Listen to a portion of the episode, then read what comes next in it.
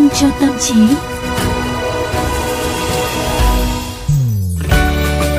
Xin chào, xin chào các bạn thính giả của chương trình Vitamin cho tâm trí và có lẽ nhạc hiệu của chương trình đã rất quen thuộc với quý vị và các bạn rồi đúng không ạ?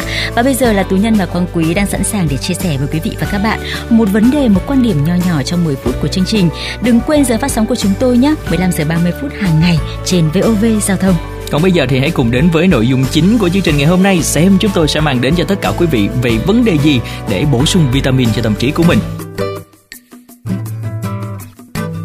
Và thực ra nha, mở đầu cái ờ, chủ đề này thì ờ, quan Quý cũng hỏi Tú Nhân một chút xíu là gần đấy nha trên mạng xã hội á là rộ lên câu chuyện đánh ghen văn minh. Không biết là tú nhân có biết chuyện đó không? Có cũng có biết nhưng mà tú nhân rất là không thích. Uhm, nghe những câu chuyện đó hoặc là đọc ở trên mạng xã hội. Thế nhưng mà uh, cũng rất là băn khoăn là uh, cái ý nghĩa của hôn nhân khi mà chúng ta hứa hẹn tình yêu bên nhau mãi mãi và dường như cái từ mãi mãi đến bây giờ chỉ được tính bằng tháng thôi. Ừ đúng rồi. Và quả thật là những cái con số đó đang ngày càng giảm sút và thời gian cũng đang kéo ngắn lại. Và nếu như mà quan quý nhớ không lầm thì như là cách đây chưa lâu thủ tướng Nguyễn Xuân Phúc cũng đã khuyến khích nam nữ thanh niên nên kết hôn trước tuổi 30 và ngược lại thì trên báo trên mạng xã hội thì lại tràn lan viral những cái câu chuyện ngoại tình Tuesday. À, hay chúng ta hay nói là người thứ ba đó. Ly hôn nè phản bội nè. Và các bạn thanh niên nghe xong lại càng hoang mang hơn về hôn nhân. Đúng rồi đấy. Ừ, mà yêu rồi cưới nha. Đó dường như là trở thành một cái quy luật rồi một cái tiến trình tự nhiên đối với con người ở tất cả các nước luôn. Mà về bản chất thì nhu cầu được yêu thương và gắn kết với ai đó, cả về thể chất lẫn tinh thần, đồng thời được xã hội cũng như là cả một hệ thống pháp luật ủng hộ và thừa nhận là hoàn toàn thuyết thực và chính đáng, đúng không ạ? À? đấy, thế nhưng cũng có một mặt trái là không phải cuộc hôn nhân nào cũng trọn vẹn. Thậm chí những người thất vọng về hôn nhân đang ngày càng chiếm cái tỷ lệ cao. Theo nghiên cứu của tiến sĩ Nguyễn Minh Hòa, Đại học Khoa học ừ, Xã hội và Nhân văn Thành phố Hồ Chí Minh công bố vào tháng 6 năm 2019 thì tỷ lệ ly hôn kết hôn ở Việt Nam là 31,4%, tức là cứ ba cặp kết hôn thì lại có một cặp ly hôn. Phải chăng là hôn nhân thực sự là mổ chôn tình yêu như người ta vẫn nói? Nếu vậy thì tại sao chúng ta vẫn yêu và vẫn cưới? Liệu là có một cái bí thuật nào đó để xây dựng một cuộc hôn nhân hạnh phúc không? Và liệu rằng chúng ta có thể hạnh phúc trong hôn nhân bất chấp những thất vọng, những hoài nghi và vô vàn những phút giây mệt mỏi hay không? Ừ, như vậy thì trong chương trình ngày hôm nay xin mời tất cả quý vị hãy cùng uh, hai người đang cô đơn của chúng tôi chưa biết đến hôn nhân thì hãy cùng tìm hiểu để tự tin hơn và bước vào hôn nhân trong tương lai nha. Chúng ta hãy nhìn lại lịch sử của hôn nhân để hiểu hơn về bản chất của hôn nhân và vì sao chúng ta lại kết hôn. Các bạn thính giả thân mến, có một sự thật là từ xa xưa, con người đã hình thành ý thức và thực hiện các nghi thức đặc thù nhằm xác tín sự gắn kết đặc biệt giữa hai con người, thông thường là một nam và một nữ với nhau. Những bằng chứng cho thấy hôn nhân đã tồn tại trong các nền văn minh Âu Á, điển hình là tại các đô thị lớn như Babylon, Thebes và Athens. Xét về bản chất thì đây là mối quan hệ cộng sinh điển hình nơi mà cả người vợ và người chồng có đóng góp bình đẳng trong mối quan hệ dựa trên bản chất và năng lực sinh học tự nhiên của mỗi người. Và các nghiên cứu nhân chủng học còn cho thấy rằng là hôn nhân thậm chí đã tồn tại ở thời điểm tiền sử với sự phân chia nhiệm vụ rõ ràng giữa giống đực và giống cái. Thời kỳ săn bắt hái lượm sự à, gắn kết của hai cá thể chính là sự phản ánh tự nhiên và sơ khai nhất của tối ưu hóa xã hội, nơi cá thể nam với ưu thế sức mạnh chịu trách nhiệm cung cấp sự bảo vệ cũng như nguồn protein cho các cá thể phụ thuộc thông qua việc săn bắt động vật. Còn cá thể nữ thì với đặc tính là tỉ mỉ, khéo léo, sẽ chăm sóc con cái và đảm bảo nguồn carbon hydrate cho cả nhóm dưới hình thức hái lượm thực vật. Tối ưu hóa xã hội tiếp tục xúc tác cho hôn nhân khi con người bước vào những giai đoạn tiến hóa tiếp theo trong tiến trình lịch sử. Không còn là những nhóm đơn lẻ, xã hội loài người chứng kiến sự hình thành của các bộ lạc khi nền nông nghiệp ra đời. Việc kết hôn sinh con đẻ cái trở nên cấp thiết để duy trì nguồn lao động, củng cố quy mô và thúc đẩy sự phát triển tập thể. Con người ý thức rõ hơn tầm quan trọng của hôn nhân và ý nghĩa của việc duy trì quan hệ hôn nhân lâu dài, bền vững. Những thứ này được phản ánh rõ nét trong các văn bản lịch sử phát triển sau này và khi chữ viết ra đời và con người tiến tới những cấp độ văn minh mới, Kinh Thánh dẫn lời Chúa khuyên rằng các con chiên rằng hôn nhân là điều thiêng liêng, lời cam kết của người đàn ông và đàn bà trước Chúa phải trước sau như một và vĩnh viễn trọn đời. Đạo Phật không cổ suý hôn nhân thế tục nhưng vẫn khuyên dạy đệ tử về nền tảng đạo đức và bổn phận ràng buộc giữa vợ chồng con cái. Nho giáo thì đặt quan hệ vợ chồng trong hệ quy chiếu của năm mối quan hệ xã hội cơ bản nhất: vua tôi, cha cha con, chồng vợ, anh em, bạn bè và tất cả đã góp phần củng cố ý nghĩa xã hội của hôn nhân.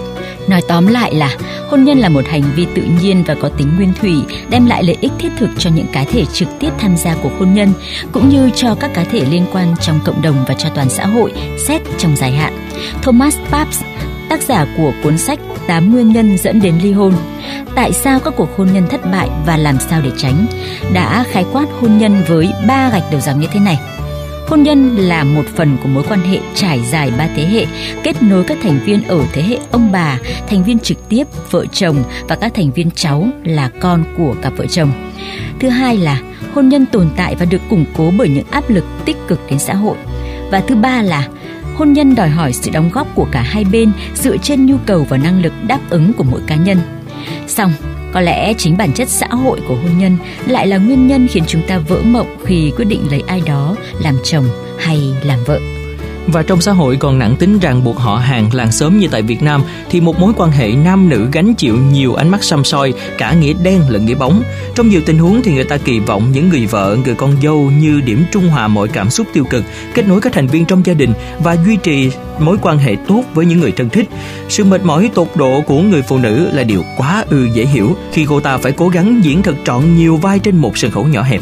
Và khi mối quan hệ vợ chồng giãn nứt, những sai sót của người vợ cũng có xu hướng bị phóng đại trong cái sự phán xét của rất nhiều thành phần, trong khi lầm lỗi của người đàn ông thì dễ dàng được tặc lưỡi cho qua nhờ vin vào bản năng giới hay là vị thế trụ cột gia đình. Thomas Gap cũng chia sẻ rằng những hình phạt thời Trung Cổ dành cho phụ nữ nặng gấp nhiều lần so với đàn ông. Như là một người phụ nữ ngoại tình có thể bị ném đá tới chết, trong khi đàn ông đơn giản à, là chỉ bị đuổi khỏi bộ lạc thôi. Và thế nhưng thị xét một cách công bằng, sự vỡ mộng trong hôn nhân không phải là đặc quyền của riêng phụ nữ. Trên thực tế thì áp lực xã hội đối với đàn ông cũng đã khiến cho anh ta phải đối mặt với những bất công và định kiến. Một người đàn ông được cho là phải có khả năng cán đáng lao động chính để nuôi sống cả gia đình, mua nhà cửa vân vân, toàn là những trách nhiệm rất là nặng nề đúng không ạ? À? Như vậy thì đã đến lúc chúng ta cần phải đi đến một cái việc là tìm ra đáp án cho câu hỏi làm thế nào để xây dựng một cuộc hôn nhân hạnh phúc. Uhm, thế thì quan Quý có công nhận là chúng ta lấy vợ hay lấy chồng thì trước hết phải là lấy cho mình đã. Ừ, đúng, đúng rồi. nào? Một khi đã đưa ra lựa chọn, mỗi chúng ta thì phải có trách nhiệm với cái lựa chọn của mình. Ừ. À, các cụ ta xưa có câu rất là quen thuộc là tiên trách kỷ hậu trách nhân. Nhân này là người khác đấy nhá không phải tú nhân đâu. Vậy thì nếu trong hôn nhân ai cũng biết đặt mình vào vị trí của người bạn đời và sửa mình trước khi công kích đổ lỗi cho đối phương thì như vậy những cái mâu thuẫn và những cái số vụ ly hôn sẽ giảm đi đáng kể đúng không nào? Ừ, đúng rồi. Và đó cũng là lý do vì sao quan quý tin rằng là vị tha tin tưởng và cũng như là trách nhiệm chính là những điều cơ bản nhất để có được một cuộc hôn nhân hạnh phúc. Vị tha để hiểu và cảm thông cho những thiếu sót của nửa kia tin tưởng để luôn thấy nhau ở những điều tốt đẹp và trách nhiệm để ý thức được vai trò của mình trong mối quan hệ như thế nào. Ừ, vị tha tin tưởng và trách nhiệm tôi nhân đồng ý với con quý. À, nhưng mà trên hết trước đó thì vẫn phải có hai chữ yêu thương nữa ừ. đúng không nào? Tú nhân tin rằng là yêu thương và duy trì yêu thương chính là sứ mệnh xã hội quan trọng nhất của hôn nhân hiện đại. Và khi chúng ta có yêu thương thì lập tức chúng ta cũng sẽ đi kèm theo đó à, sẽ có sự vị tha sẽ có sự tin tưởng và có trách nhiệm. Đúng rồi, và đó là những cái uh, nội dung và cũng như là cái quan điểm của quan quý và tú nhân. Còn tất cả quý vị như thế nào ạ? À? Nhưng mà dù quan điểm của chúng ta như thế nào đi chăng nữa thì vitamin cho tâm trí cũng uh, mong là tất cả quý vị thính giả của VOV Giao thông cũng sẽ tìm được một nửa kia của mình mà tiến tới một cuộc uh, hôn nhân hạnh phúc dài lâu như ngày xưa chúng ta vẫn hay chúc uh, là răng long đầu bạc. Vâng, và chúng tôi cũng hy vọng rằng là uh, một chút vitamin buổi chiều như thế này thì giúp cho quý vị và các bạn thêm tỉnh táo để chúng ta hoàn thiện công việc của ngày hôm nay các bạn nhé. Rất mong là sẽ nhận được những cái lời góp ý, những câu hỏi của các bạn dành cho chương trình. Hãy gửi về cho chúng tôi qua hòm thư vitamin cho tâm trí a gmail.com hoặc là fanpage của chương trình là vitamin cho tâm trí. Còn bây giờ thời gian của chương trình cũng không còn nhiều nữa. Xin chào và hẹn gặp lại tất cả quý vị vào 15 giờ 30 phút mỗi ngày trên VOV Giao thông tần số FM 91 MHz nha. Bye bye.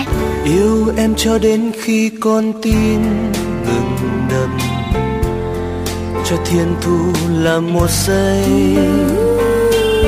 Yêu em cho đến khi ông thôi làm mật. Đến khi loài chim quên lối bay. Khi ôm em trong tay anh nghe ngọt ngào. Nếu đời là một giấc chiêm bao. Xin yêu em thiết tha như yêu lần đầu. Anh muốn yêu em dài lâu. Anh muốn yêu em dài lâu. Anh muốn yêu em đậm sâu. Anh đã thương em